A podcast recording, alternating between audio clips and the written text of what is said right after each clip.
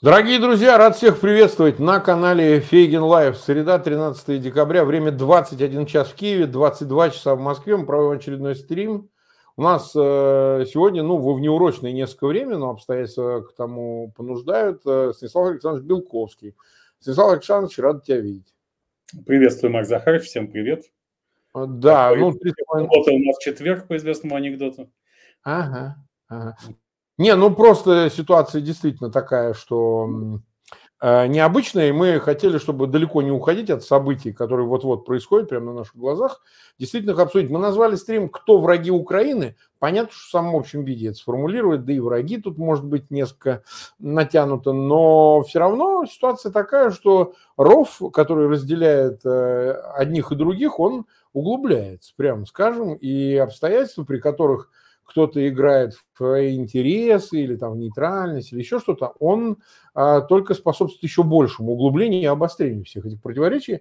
Понятно, что мы говорим это сразу спустя сутки 12 декабря, когда президент Зеленский находился в Вашингтоне, встречался с а, сенаторами Конгрессе, соответственно, встречался с президентом Байденом, были и другие встречи, но результат известный, да, публичный результат, то, что до э, рождественских каникул соответствующие поправки э, в бюджет э, не будут приняты. Вот об этих 60 небольших миллиардов долларов помощи уже до Нового года, похоже, речи не идет. То есть уже ничего не может это исправить. А, подслащенной пилюлей были 200 миллионов, которые из своих резервов выделил президент Байден. Но это ведь вот повод. А поговорить стоит все-таки о том, а, что вообще говоря происходит. Э, потому что, ну, несколько неожиданно, что дожали до последнего. Даже я вот, признаюсь честно, каюсь. А, считал, что все-таки в последнюю секунду республиканцы пойдут на предложенные компромиссы по стене, по мексиканской границе, и, в общем, выделят эти средства, там, пусть даже с тысячи оговорок и под тысячи обещаний демократической администрации, но этого не произошло. Вот. Разные трактовки, разные интерпретации, но все-таки сейчас уже вопрос стоит остро. А как такое вообще? Вот, и куда это все идет? Потому что только ли это объясняется предвыборной схваткой? Да? Ну, накануне всех разворачивающихся в 2024 году событий по выборам президента между республиканцами и демократами. Ну, то есть так можно заиграться совсем уже э, до нешуточного, и, в принципе, первые признаки того, ну, может, и не первые, уже налицо. Потому что одно дело вот э, говорить только там об Украине, об Израиле, о других этих странах, которые недополучат сейчас вовремя эту помощь, а другое дело, вообще говоря, о глобальной роли самих Соединенных Штатов, э, их союзников отчасти, всего коллективного Запада, обязательств по отношению к свободному миру, ну и много чего еще, к цивилизации, международной безопасности, праву и так далее. А, давай об этом поговорим. Ты как трактуешь вот эту перемену, которую вот вчера у нас Андрей Андреевич Пьянковский а, своевременно заметил, что даже самые отпетые республиканцы, которые прежде выступали с критикой Байдена за недостаточность помощи Украине, за э, значит, непоследовательность и так далее, сегодня, как ни в чем не бывало, на голубом голове Мич МакКоннелл, там ряд других, говорит, да не-не-не, бюджет, там туда-сюда не будем мы никакой помощи выделять. Как бы ты это все интерпретировал? Ну, во-первых, как сегодня мы узнали, сессию Конгресса продлили до 21 декабря на несколько дней, 15 Это значит, что надежды еще остаются, и, кажется, Джозеф Байден и Демократическая партия США заменили переговорщика с республиканцами по вопросу миграционной политики, в частности, стены на границе с Мексикой, вместо Криса Мерфи, который республиканскую сторону категорически не устраивал о чем даже говорил спикер э, палат представителей Майк Джонсон в разговоре с Владимиром Зеленским, назначен Чак Шумер, а, лидер большинства демократов в Сенате. Поэтому определенные надежды на поддержку этого пакта сохраняются. Но, безусловно, коль скоро США являются э, главной сверхдержавой и единственной современного мира по-прежнему, бы что ни говорил, то, разумеется, любая другая сила или страна, связанная с США некими обязательствами, в конечном счете заложник внутренней американской политики. Всегда, когда какие-то обязательства связывают тебя и гораздо более сильного партнера, они обязывают тебя в гораздо больш, большей степени, чем э, куда более сильного партнера. И как, собственно, вот здесь очень показательной была встреча Владимира Зеленского с тем самым Майком Джонсоном, который сказал, что никаких проблем с поддержкой Украины ни на концептуальном, ни на экономическом уровне нет. У него нет претензий к Владимиру Зеленскому и Украине. У него есть претензии к Джозефу Байдену, который не хочет идти на компромисс по миграционной политике. И раз так, Зеленский должен потеребить за рукав Байдена, попросить его пойти на компромисс по миграционной политике, и тогда все будет хорошо. Нет, это... погоди, а это вообще уместно, Станислав Геннадьевич, вот, э, где Украина, где мексиканская граница? Вот многие задаются этим вопросом. Так можно, в принципе, и в логике их, республиканцев, откидывать, да, а они ведь считаются, э, они-то ведь считаются как раз защитниками вот этого э, града на холме, крестоносцев и так далее, именно республиканцы, которые несут некую миссию вот этого свободного мира и разбираются во внешнем это, больше, это чем во внутреннем. Всегда в истории бывало по-разному, в том числе и сейчас. Ну, Кроме того, само деление на республиканцев и демократов уходит в прошлое. Ну, то есть есть, например, есть консервативные круги республиканцев, которые, например, категорически против Дональда Трампа. Тем не менее, в республиканском электорате сегодня Дональд Трамп имеет рейтинг почти 65%, и если он дойдет до, до финиша, то, безусловно, кандидатом от республиканской партии будет он, при том, что значительная часть внутри партии, самой республиканской элиты, категорически против него. Мы помним, что еще на выборах 2016 года, на которых он победил, хотя и получил почти на 3 миллиона голосов меньше, чем а. его соперница Хиллари Клинтон в силу специфики американской избирательной системы, где нет, нет, на самом деле нет прямых выборов президента, но, на мой взгляд, этого избежать не удастся, потому что именно на этом это и есть отражение американского федерализма, что президента выбирают не граждане США напрямую, а штаты, потому что это Соединенные Штаты Америки. Штаты, да. Штаты выбирают президента. С этим и связана эта электоральная система, когда получивший меньшее число голосов может в итоге выиграть выборы в абсолютном зачете, получивший да. меньше число голосов. Но даже и тогда, как было зафиксировано, и никто этого не скрывал, все бывшие президенты, вице-президенты и государственные секретари США от республиканской партии, то есть времен э, Джорджа Буша старшего и младшего, голосовали за Хиллари Клинтон а не за Трампа, то есть против кандидата собственной партии.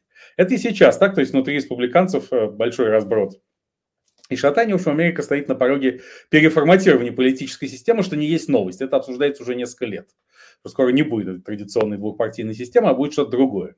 Но пока формально все это сохраняется, но именно поэтому четко проводить водораздел, что вот республиканцы за одно, а демократы за другое не приходится. Зачастую радикальные крылья республиканцев и демократов гораздо больше смыкаются между собой, чем с ядром собственной партии. Это происходит не только в США, это вообще связано с переосмыслением в глобальном масштабе, что такое левый и правый. Потому что, на мой взгляд, вот это лево-правое деление, которое возникло в эпоху Великой Французской революции, потому что одни занимали слева места во ну, французском парламенте, а другие справа, оно все исчерпало. Это типичное э, политическое деление эпохи просвещения. Основа эпохи, которую я называю эпохой возвращения, все будет по-разному уже не будет этих левых и правых в чистом виде. Скорее нужно будет оценивать политика по соотношению того, консерватор он или реформатор. А консерватор и реформатор – это тип мышления, скорее, чем система или совокупность взглядов. Поэтому очень многие политики вообще лишены идеологии в старом смысле. Да, им просто важно или менять, или не менять. И прошлое, и будущее. Кто за ценности прошлого, кто за ценности будущего. Здесь нет ни левого, ни правого. Или как, например, в современной Германии есть э, ультра, партия альтернатива для Германии, считающаяся ультраправой. Есть новая политическая сила, создаваемая выходца, выходкой, не побоюсь этого слова, из левых, э, из ультралевых Зары Вагенкнер, который считается ультралевой. При этом по взглядам они совпадают на 70%. Ультраправый и ультралевый, обе они, потому что, как и Дональд Трамп, он не является ни правым, ни левым в чистом виде он против... его главный месседж, его гла... то, на чем он базируется, это противостояние Вашингтонскому истеблишменту. Он антиистеблишментарный кандидат. В то время как значительная часть элиты республиканской партии относится к этому самому истеблишменту, против которого выступает Дональд Трамп, и поэтому делают все возможное, чтобы Дональда Трампа утопить и не дать ему возможность баллотироваться в президенты вовсе, а дать пальму первенства на республиканских праймерис более умеренным, понятным и управляемым кандидатам, типа Рона де Сантиса, губернатора Флориды, или Ники Хейли, бывшей представительки США при ООН и бывшей губернаторки э, Южной Каролины. А, поэтому здесь, опять же, вот республиканцы и демократы не важно. Важно, что это э, с точки зрения логики э, оппонентов Джозефа Байдена вопрос о миграционной политике. Это не только защитные сооружения на границе с Мексикой, но это и важнейший вопрос, можно ли нелегального мигранта депортировать с территории США не только на границе, а в любой точке. Сейчас можно только на границе. А если он уже проник в США, то не так-то просто от него избавиться. Это большая юридическая процедура, включая суды.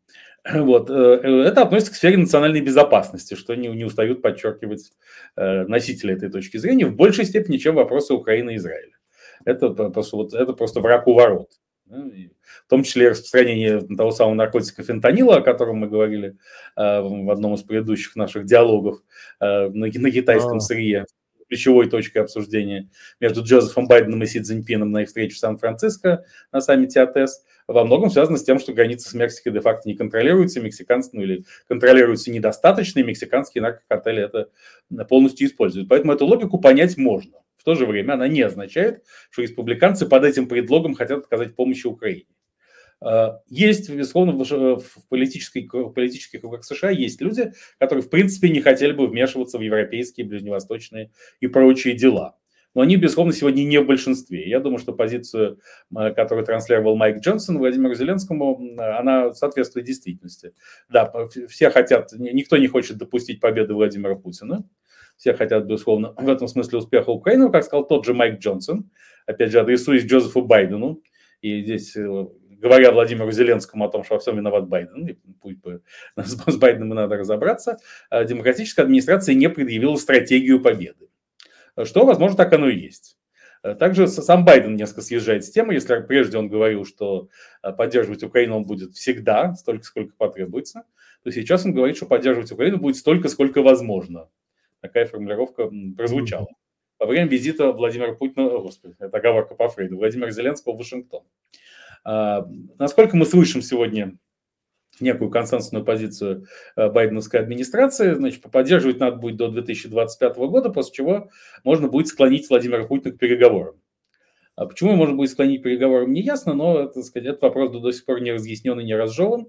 И сейчас все, на мой взгляд, пали жертвой завышенных ожиданий, избыточного оптимизма, э, который существовал весной нынешнего года по поводу контрнаступления вооруженных сил Украины и положения российских вооруженных сил, их состояния. Не случайно буквально сегодня вернулись к тем самым утечкам через Джека Тейшеру, э, разведывательной информации, которые были весной, с куда более пессимистическими оценками того, что случится на фронтах в 2023 году. Это тоже обсуждается. В общем, мое резюме такое. Несмотря на то, что все непросто, и здесь придется э, играть игру гораздо более тонкую, не завязанную исключительно на пропагандистские призывы и объяснение банальных вещей, все равно американская поддержка сохранится. Так сказать, я не знаю, успеют ли они, успеет ли Конгресс до 21 декабря, и, и, и не для того ли продлили сессию, или просто так, или ничего не получится все равно. Но в январе я думаю, что поддержка все равно будет. То есть полной сдачи Украины не, не случится. Ну, конечно, это не будет так просто, как это а, виделось год назад во время предыдущего визита Владимира Зеленского в Вашингтон, когда перед ним э, стелили красную дорожку и принимали с парадного южного входа в Белый дом. Сейчас он попал прямо в западное крыло. Вот. Э, и, конечно, все это в очень большой степени завязано на внутриамериканскую политику, где каждый порезанный мизинец с точки зрения во внутренней политики стоит каких-то больших потрясений вовне. Потому что для Джозефа Байдена все это вопросы его электората. Ведь э, идя на компромисс с республиканцами по поводу миграционной политики, он теряет электорат. Во всяком случае, определенную часть латиноамериканского электората, который против этого, и значительную часть мигрантов в первом-втором поколении. Поддерживая Израиль, он тоже теряет часть своего электората радикальных демократов, которые за Палестину и против евреев, и всяких там БЛМщиков, которые вообще традиционно настроены антисемитски. Да, поэтому здесь он, э, республиканцы прекрасно понимают, поэтому хотят припереть его к стенке, чтобы он сам себе ответил на вопрос хочет ли он э, соблюдать, следовать своим собственным идеалам, провозглашенным им лично, которые он не перестает провозглашать и призывает республиканцев одуматься, э, говоря о том, что если э, пакет этот не будет принят до Рождества, то это принесет счастье только Владимиру Путину и Си Цзиньпину и больше никому. Но или он все-таки хочет действовать оппортунистически в интересах определенных групп собственного электората. Да, вот это, эта дилемма и стоит перед Джозефом Байденом, поставлена перед ним принудительно – и надо сказать, что она отражает вообще ключевую проблему э, западных элит сегодня. Я говорю, что весь кризис, в котором мы оказались, когда организованные преступные группировки почувствовали себя полноправными игроками в мировой политике, способными бросить вызов сверхдержаве. Сегодня, кстати, скончался Андрей Дмитриевич Константинов, мой знакомый, автор «Бандитского Петербурга», который, на мой взгляд, психологию правящей элиты современной России путинизма описал весьма точно и, и еще в 90-е годы. Вот. Э, э, собственно, беды современного мира базируются на пяти э, ключевых проблемах западных элит, которые я классифицирую как 5G, Five Grounds. Это Первейший из которых это лицемерие. Ну, кроме этого, коррупция, непотизм, некомпетентность высокомерие. Но в первую очередь лицемерие, когда ты не можешь сам себе ответить на вопрос, какая, какое полушарие твоего мозга говорит правду. Вот ты, ты не признаешь Тайвань частью Китая, и ты же, с 70-х годов, когда Никсон с Киссинджером так решили, и ты же утверждаешь, что ты собираешься защищать Тайвань военным путем. Нет ли противоречия между этими позициями? Да? Ты же говоришь о том, что нужно консолидировать свободу в противостоянии тоталитаризму, но ты же должен идти на оппортунистические уступки определенным группам собственного электората. Ради того, и для этого готов пожертвовать ценностями свободного мира и пойти на уступки тоталитаризму. Не пора ли определиться? Вот этот вопрос действительно, с кем вы мастера культуры? А, этот вопрос стоит сегодня перед Вашингтонской элитой в полный рост. И поскольку для США всякие внутренние а, вещи, не только экономика и политика, но и мировоззрение всегда важнее внешних, то, конечно, это, на этот а, вопрос, на эти вопросы придется ответить. И Украина в известной степени является заложником этих ответов. Двадцать с половиной тысячи нас смотрят, и пять с половиной тысяч поставили свои лайки. Я Напоминаю нашим зрителям, что просьба большая к вам. Пожалуйста, ссылки на этот эфир размещайте в своих аккаунтах в социальных сетях, группах. А, может быть, по мессенджерам посылайте. Тут масса проблем, нас сильно лихорадит. Вообще весь YouTube отчасти, но у нас в том числе. И лайки ставьте, слетают лайки, проверьте свою подписку. Вот сейчас у нас разбирается наша медиакомпания. Почему, так сказать, э, некоторые начали активно жаловаться, что слетает их подписка, они подписаны были, а проверили, оказывается, они не подписаны на канал, причем это массово так, это не то, что один или двое. Так что вы проверяете подписку, если вдруг вы не подписаны, обязательно немедленно подписывайтесь и э, ставьте колокольчик, чтобы вам приходили уведомления о всех эфирах, выходящих на канале Фейгин Live. И, конечно же, на канал Станислава Александровича Белковского, в описании к этому видео вы можете обнаружить, собственно говоря, ссылку на канал Станислава Александровича. И там же есть э, анонс э, офигительного шоу. Я вот цитирую Станислава Александровича. Ежебудними выпусками Late Night Sit Down Show «Доброй ночи, малыш». Офигительное шоу – это киноагент э, кинематографе, mm-hmm. премьера которого состоялась на прошлой неделе. А Sit Down Show «Доброй ночи, малыши», иногда «Доброго дня, малыши» выходит каждый будний день не только, и под Новый год мы, безусловно, порадуем вас очередным спецвыпуском проекта «Время Белковского», поэтому подписывайтесь на YouTube-канал Белковский, не жалейте сил. Я рекомендую всем это сделать тоже. Надо будет последний выпуск посмотреть. Ну, давай тогда дальше двинемся. Смотри, видишь ли ты разницу а, в отношении э, эксплуатации, паразитирования на, собственно, этой помощи посредством, э, значит, вот, э, ну, в каком-то смысле политического шантажа со стороны оппонентов Байдена, прежде всего республиканцев, разницу между отношением к Украине и Израилю. Я почему об этом спрашиваю? Израиль это ведь, ну, все-таки долгосрочный, многодесятилетний партнер, плюс мы знаем отношение республиканцев к Израилю, Трампа к Израилю знаем отношение, и оно явно не такое же, как к Украине. Ну и, наверное, это проецируется и на сторонников внутри Конгресса, республиканцев, которые поддерживают Трампа. То есть э, Израиль это все-таки традиционный союзник, э, в общем-то, субъект международной политики, партнер, э, союзник и так далее, который Э, пользуется и большим доверием, имеет лучшее лобби, еврейское лобби в американской политике, что очевидно, куда там, сравнится украинскому лобби. Это, при том, что очень ситуации их похожи ну, до известной степени. Мы это с собой не раз обсуждали,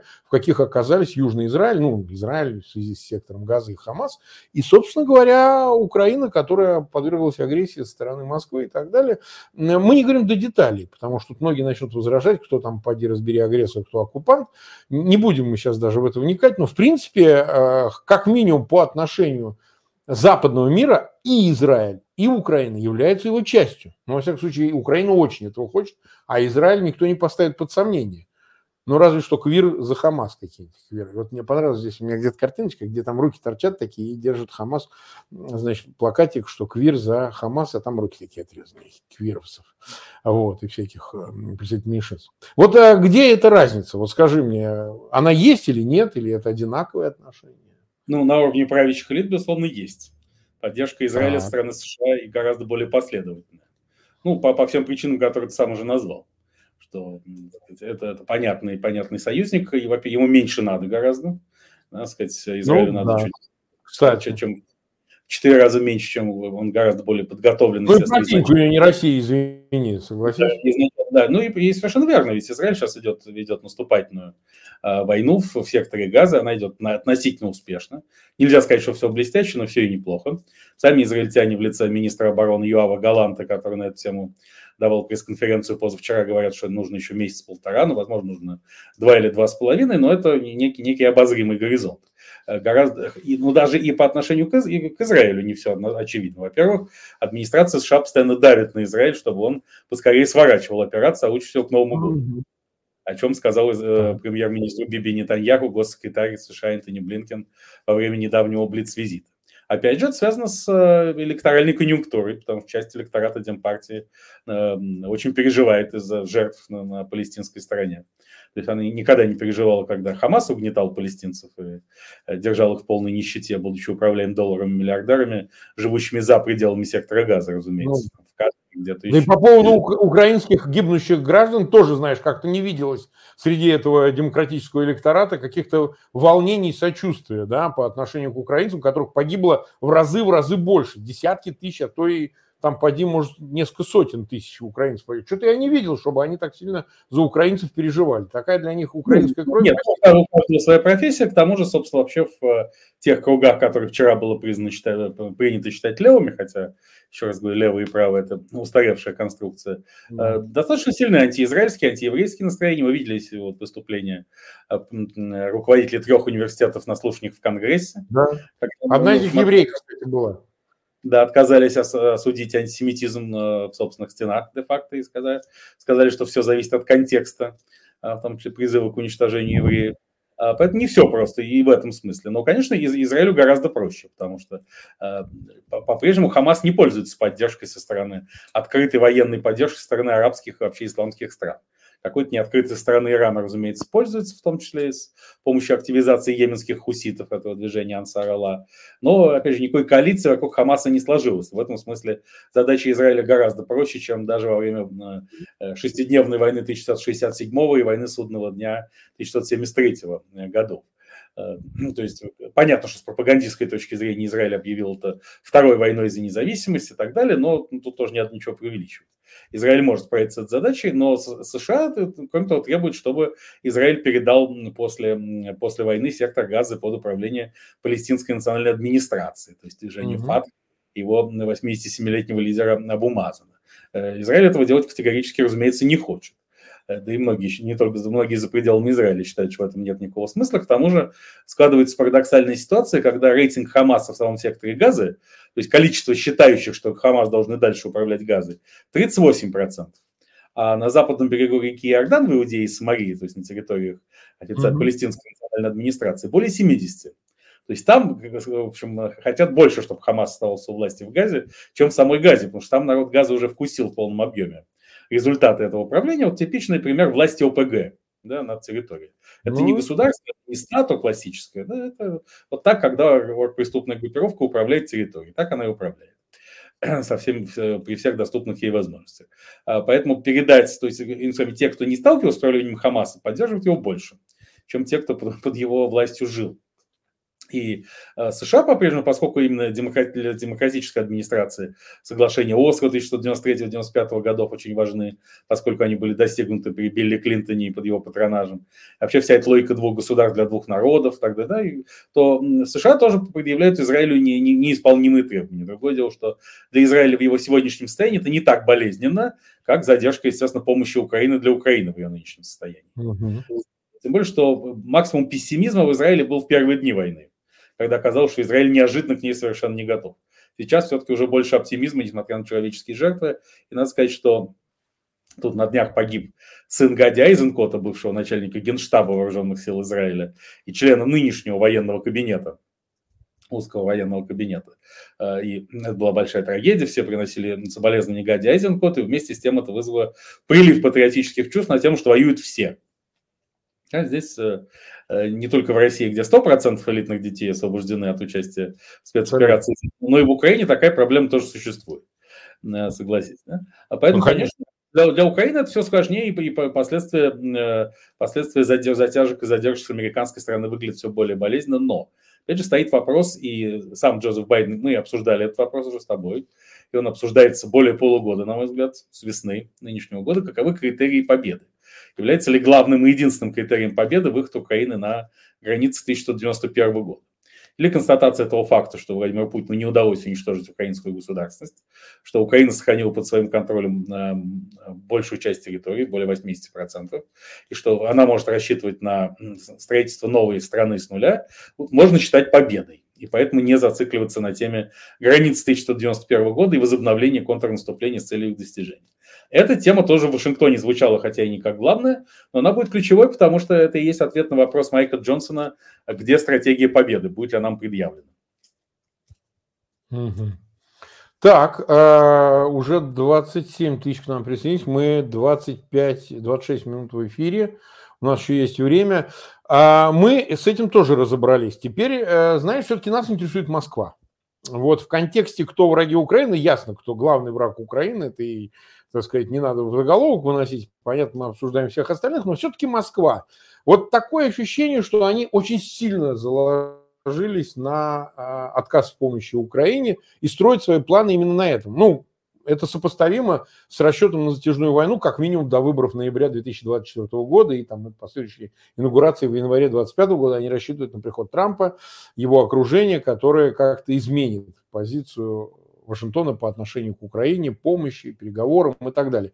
Но как ты видишь все-таки, на твой взгляд, тут даже э, показали, что, кстати, Байден процитировал Скобеева, не называя ее, про то, что смотрите, сука радуется, значит. И там действительно сюжет был, они повторили, тут все это цитируют, про то, что, значит, э, радуются позиции республиканцев, типа республиканцы, давайте там, и вот это вот все. А, на твой взгляд, э, Москва какие усилия приложила, чтобы эта ситуация возникла? Или это совсем ну вот по логике, что это внутренняя американская история, совсем мимо нее. Вот складывается впечатление, что у Москвы какая-то, в общем тактика, стратегия по этому поводу была, и что-то они все-таки реализовали. Уж больно как-то это все м- заморочено все, понимаешь? Э, Нет, я того, что в Москве прям форс. Нет, во-первых, Путин не закладывается, естественно, на то, что э, США откажут в поддержке Украины. Он на это не надеется. А точно так же, как в 2016 году он не надеялся на победу Дональда Трампа. Он был практически уверен, что победит Хиллари Клинтон, и задачей его вмешательства в американские выборы была хаотизация Америки, дискредитация самой демократической процедуры, что отчасти удалось. И, собственно, э, расследование спецпрокурора Мюллера это и показало, что да, вмешательство было, но целью этого вмешательства э, не была победа Трампа. А, так же, как и сейчас. Я не думаю, что Путин может, во-первых, что Путин имеет какие-то существенные рычаги влияния на американскую политику. Это не так. Точно так же, как не имеет рычагов влияния на исход выборов 2020 года и вообще решение вопроса, дойдет ли Дональд Трамп до финиша. А, да, конечно, приход республиканцев воспринимается Кремлем как благо. Но на это не делается ставка жесткая, поверь мне.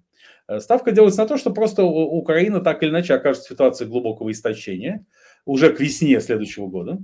Для этого предназначается очередные, очередная предназначена серия ракетно-бомбовых ударов, в том числе по объектам энергетической инфраструктуры. И анализируются данные о том, что украинские же данные, предъявляемые украинской стороной, о том, что запас прочности меньше, чем год назад. И поэтому, значит, так или иначе, к весне Украина будет подведена к черте, когда э, независимо от э, объемов американской помощи, а сейчас с учетом задержек, ну, то есть если деньги поступают завтра, это же не выделены завтра, это же не значит, что завтра Украина вся будет завалена американскими вооружениями, хм. самолетами F-16 и так далее. Здесь есть некоторая инерция. И э, Путин исходит из того, что эти вооружения скорее будут предназначены для обороны Украины, и вообще Украина сейчас должна переходить к стратегической обороне, э, чего, в общем-то, не скрывают и многие в Вашингтоне и в Киеве. Ну, открыто говорят, извини, прям вон прессы и в Конгрессе говорят, переходите к обороне, создавайте оборонительную линию, также там э, унавоживайте минами, обороняйтесь от Поэтому возможного... это не пускает, мы взгляд и позиции значительной части украинского истеблишмента, особенно военного. Да, э, именно поэтому, значит, сейчас для Владимира Путина самое важное это вот э, изнурить снова, активизировать войну на истощение, на уничтожение украинской инфраструктуры и одновременно добиться некоторых успехов на земле. вот сегодня РФ рапортует о взятии Марьинки на эту тему, а, поступают противоречивые сведения. Дальше на очереди Авдеевка и Угледар. И если, то есть, главное это продвинуться максимально для, для РФ в Донецкой области поскольку, так сказать, с тем, чтобы ее территорию максимально э, поставить под собственный контроль. И к концу весны, когда с точки зрения Кремля э, Украина будет, э, усталость от войны в Украине достигнет максимальных значений с момента ее начала 24 февраля, тут, собственно, и говорить о, о дальнейших условиях ну, начиная с прекращения огня, который выгодный Кремлю тоже, но он исходит из представления, что он выгодный Украине, до условий того, на, на, на, так сказать, как вообще может быть заключен мир. А мир Кремль, естественно, собирается заключать с США, а не с Украиной. Что, так сказать, надо договориться об условиях с Вашингтоном, а дальше Вашингтон навяжет их Украине, поскольку киевские власти полностью, дескать, Вашингтону под контролем. Такова кремлевская позиция. Но я бы не стал... Э, здесь ставка на усталость сделать еще на то, что Украина будет э, лишена дополнительного мобилизационного ресурса. Дело не только в поставках западных вооружений и в западных деньгах. Ну, собственно, как мы знаем по опыту всех больших войн в истории, уровень энтузиазма э, в самом начале войны, уровень энтузиазма в тех точках войны, когда твоя страна побеждает, это совсем не то же самое, что уровень энтузиазма в ситуациях, когда война затягивается или победа твоей страны не просматривается. Mm. В этом смысле есть принципиальная разница между мобилизационной готовностью Украины весной 2022 э, в начале 2023 года, когда ожидались большие успехи контрнаступления на фоне успехов в Харьковской и Херсонской областях, и сейчас. Безусловно, то есть отчасти Кремль прав в этом смысле. И вот, но я не думаю, что Путин имеет какие-то надежды на то, что он в состоянии влиять на американскую политику. Скорее, он радуется тому, что все сыпется. Что, как он и предполагал, и на что он делал ставку, устраивая Четвертую мировую войну весной 2014 года, американ-центричный мир трещит по швам, что накоплены в нем внутренние противоречия весьма велики, и поэтому удержать ситуацию под контролем глобально США не смогут. Да, в какой-то части мира смогут, и здесь он сам способствовал консолидации и консолидации НАТО, и сплочению США с Евросоюзом. Но вместе с тем э, его, собственно, мечта отделиться, от, отвести себе определенный э, угол мира кусок вселенной и в нем безраздельно царить без того, чтобы США хоть и их ценности хоть как-то не влияли, может реализоваться. И в этом смысле украинскую войну он видит как важный инструмент достижения этой цели. Ясно. Теперь давай все-таки коснемся самим, самой Украины. А, мы и предыдущие эфиры, там, две недели назад и посвятили, ну, полторы, а, обсуждению вот этого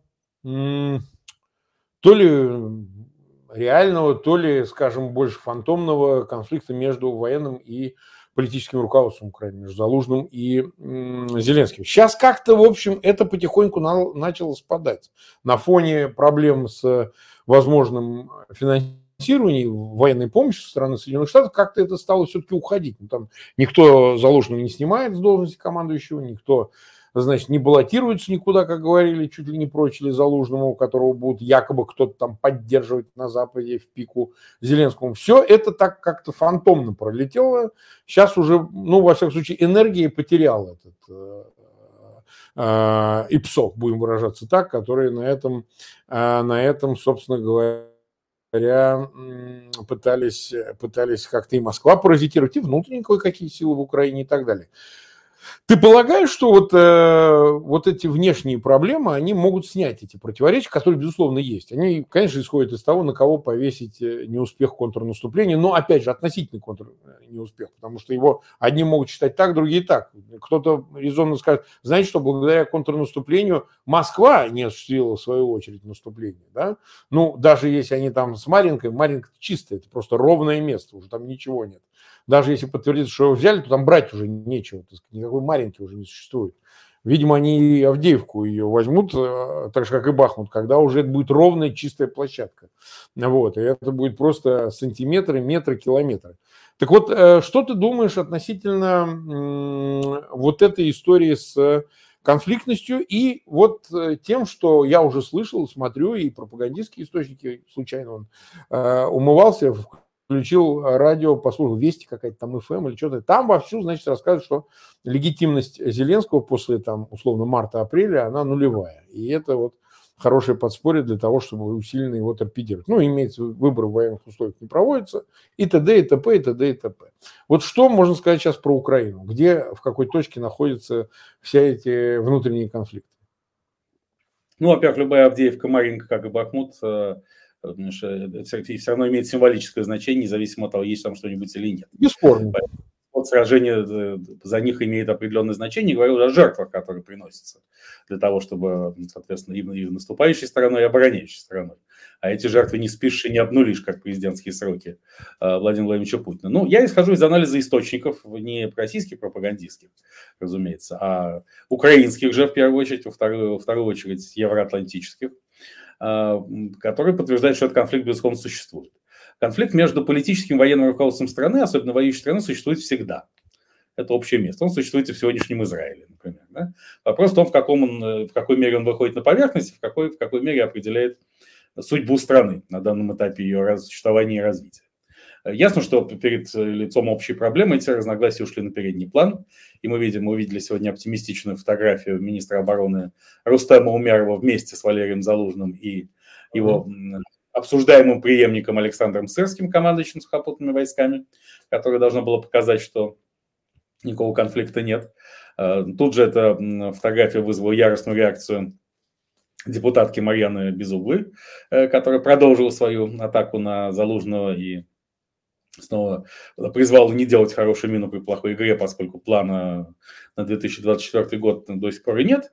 И само поведение Залужного и отставка, например, представителя президента в парламенте Федора Венеславского сразу после того, как он резко осудил, раскритиковал, э, господи, Залужного, без этого, без угла, раскритиковал без угла, тоже о чем-то говорит. То есть эти противоречия существуют.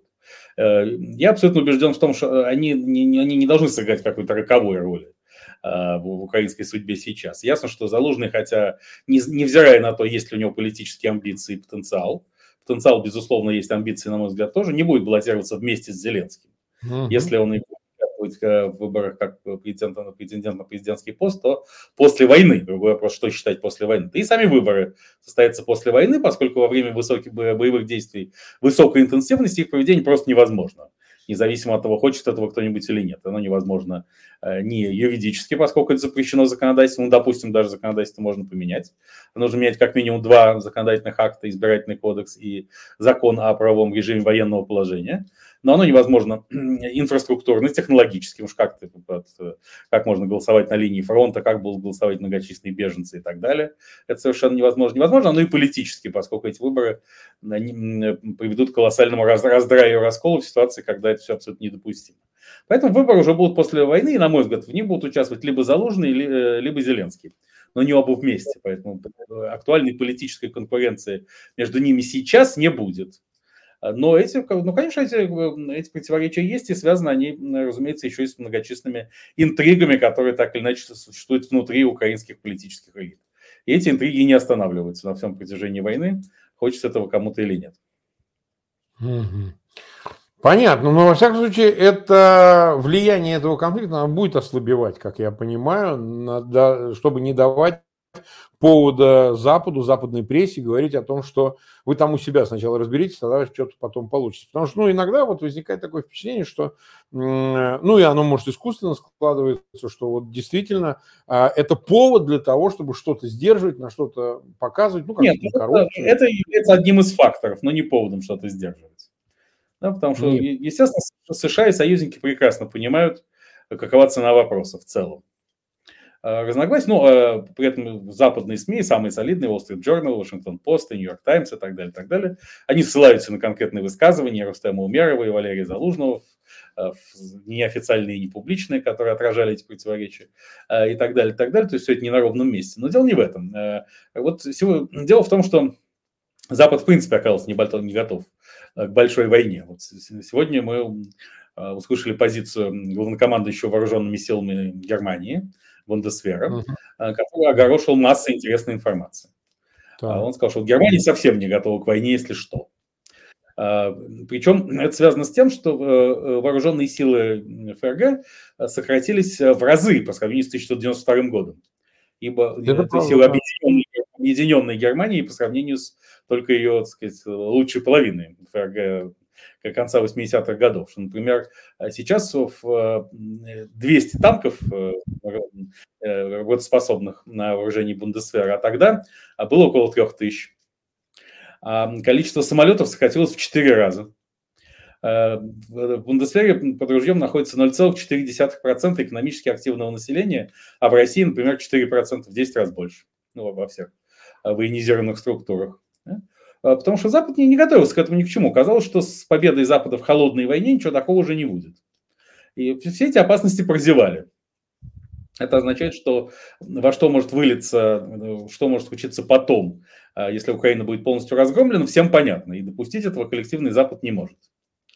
Поэтому я здесь не впадал бы ни в избыточный пессимизм, то есть помощь и поддержка обязательно будут, ни в избыточный оптимизм, что помощь и поддержка будут абсолютными и безусловными. Нет, естественно, это потребует огромных внутренних усилий от Украины самой. В том числе в смысле нормализации ситуации во внутренней политике, Э, конца аппаратных войн и вражды различных кланов, э, значит, э, дальнейшей борьбы с коррупцией и так далее. 33 тысячи нас смотрят, больше 10 тысяч поставили свои лайки. Мы уже 41 минуту в эфире. Просьба большая, остается не так уж сильно много времени, поэтому, пожалуйста, подписывайтесь на канал Фейгин Live. Напоминаю, что есть проблемы с вашими подписками. Проверяйте их, действительно ли вы все еще подписаны или что-то произошло с вашей подпиской, и вы не обнаружите подписанными себя на канал Фейгин Live, соответственно, не получаете уведомлений о приходящих эфирах. Те, кто к нам присоединился, тоже напоминаю, это сделайте, потому что а в противном случае вы просто пропустите какие-то эфиры в лучшем случае, а там в худшем-то вообще непонятно, что будет. Так что и на канал а, Станислава Александровича Белковского в описании к этому видео подпишитесь тоже.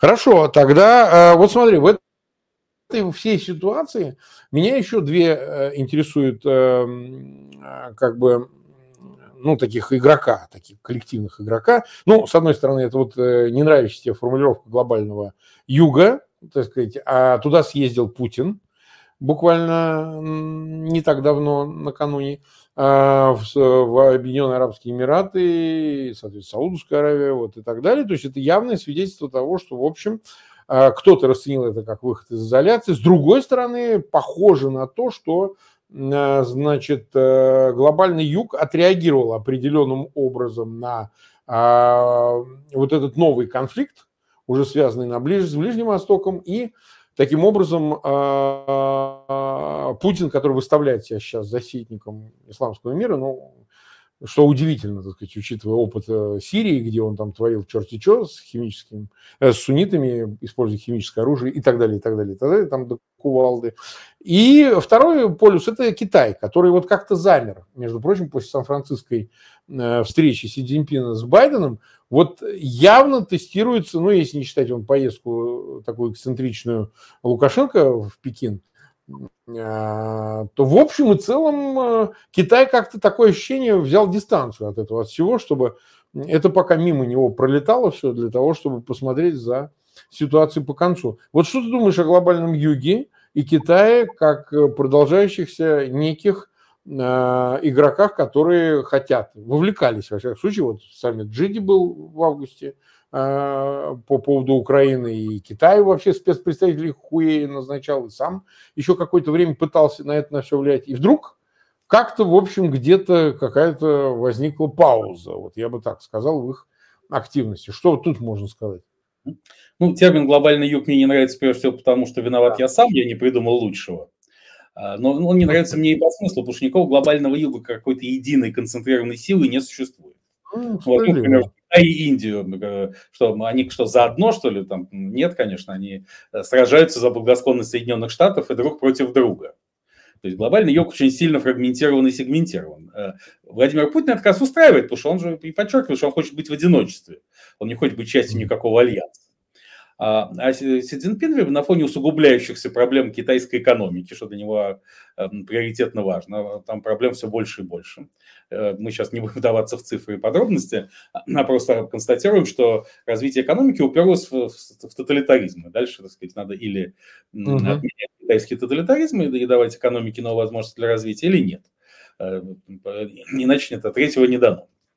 Но Китай не может отказаться от тоталитаризма, поскольку ключевая задача, она же и проблема ЦК КПК и лично товарища Цзиньпина, который все более становится единоличным лидером, укрепляя свой персоналистский режим, это сохранение контроля над страной. А для этого от тоталитарных механизмов, включая цифровой концлагерь, отказываться нельзя. Их можно только усиливать, и это прямо противоречит приоритетом экономического развития на, на сегодняшний день.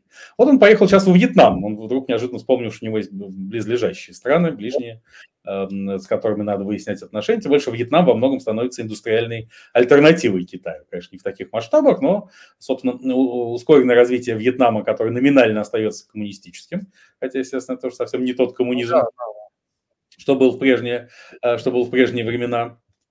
Он... Я там бывал не очень давно, так, но относительно. Я хочу сказать, там от коммунизма-то кроме портретов ничего нет он э, переключил на себя значительные инвестиционные потоки со стороны США и становится уже осязаемым региональным конкурентом Китая. Вот Китай вспомнил, что Украина и даже Израиль далеко, а вот э, Вьетнам-то оно близко.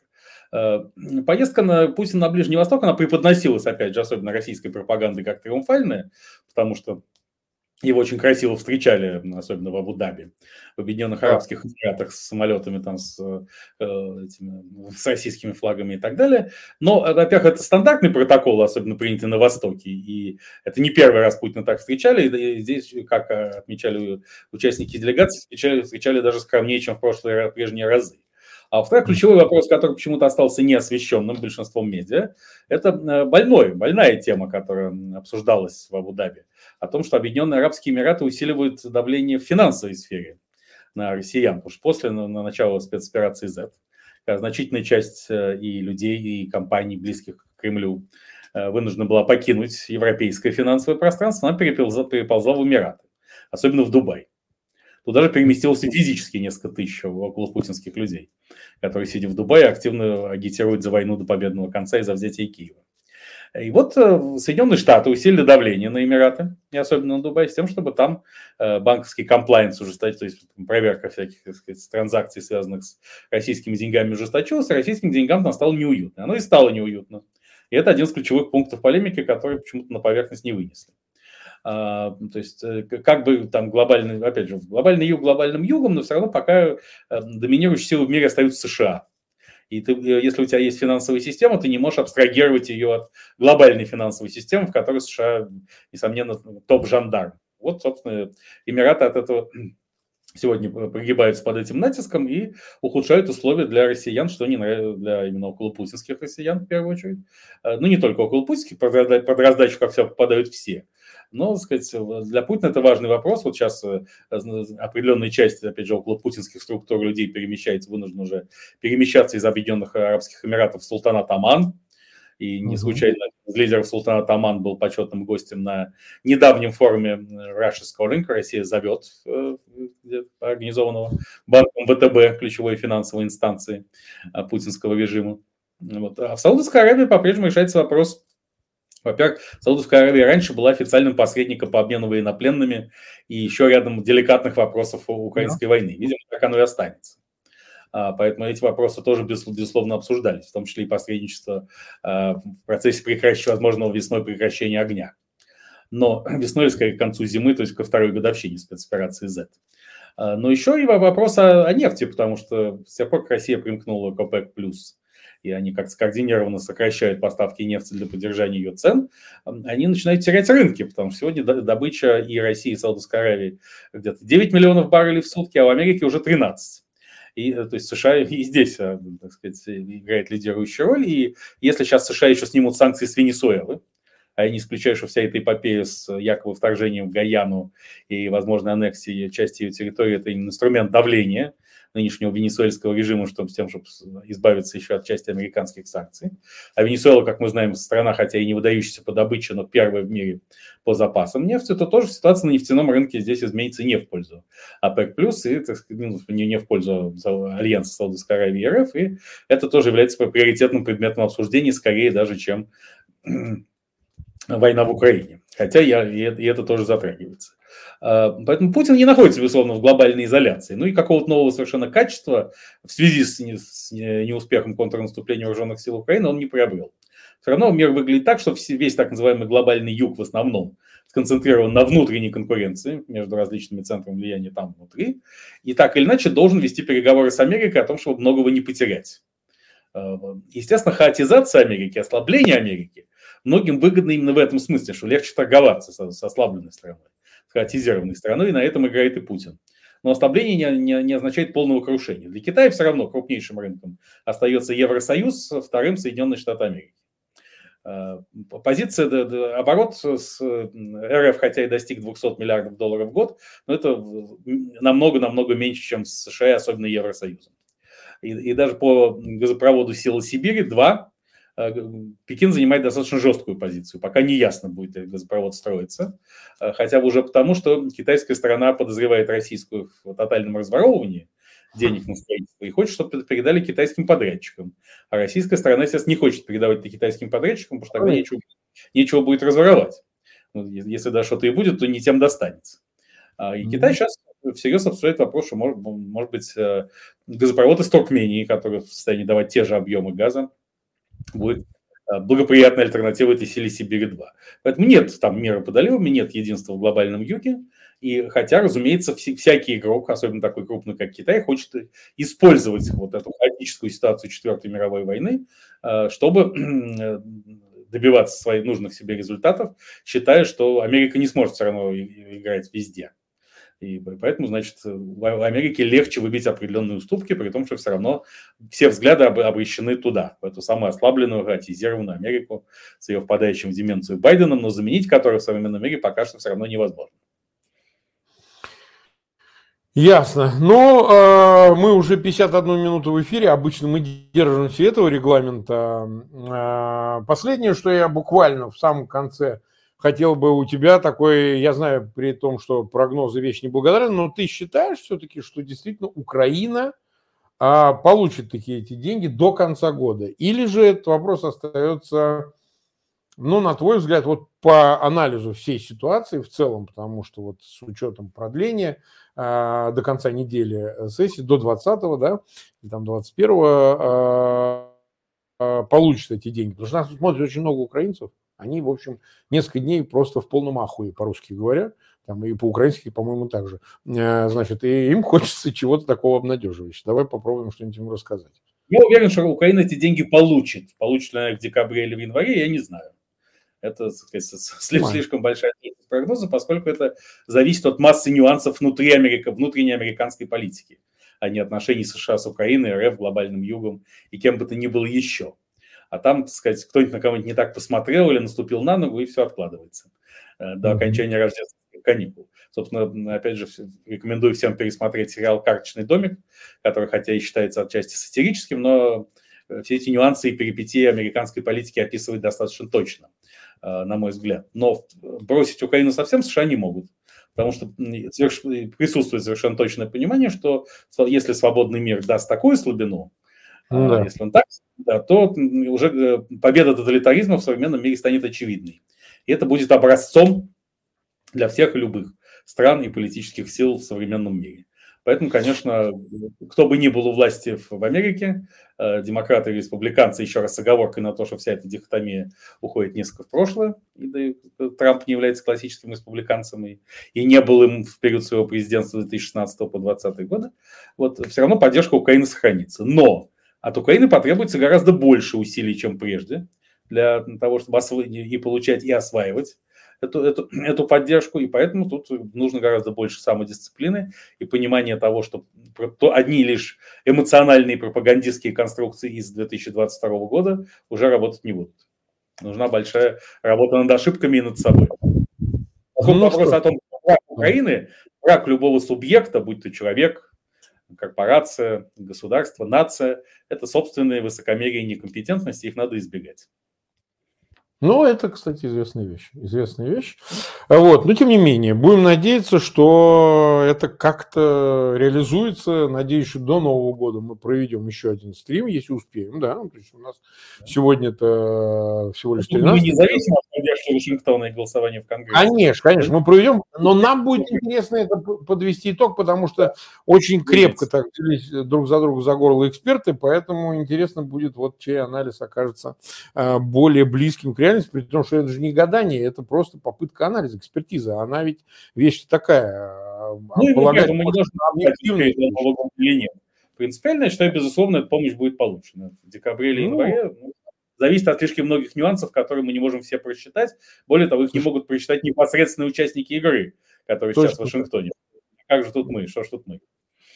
Ну да, ну да. Ну что ж, спасибо огромное Станиславу Александровичу за участие в эфире и тем 35 тысячам, которые нас смотрят прямо сейчас, 12,5 тысячам поставившим лайки. Напоминаю, пожалуйста, распространяйте эфир и ссылки на этот эфир, а также подписывайтесь на канал Фейгин Live и на канал Станислава Александровича Белковского. Всем пока.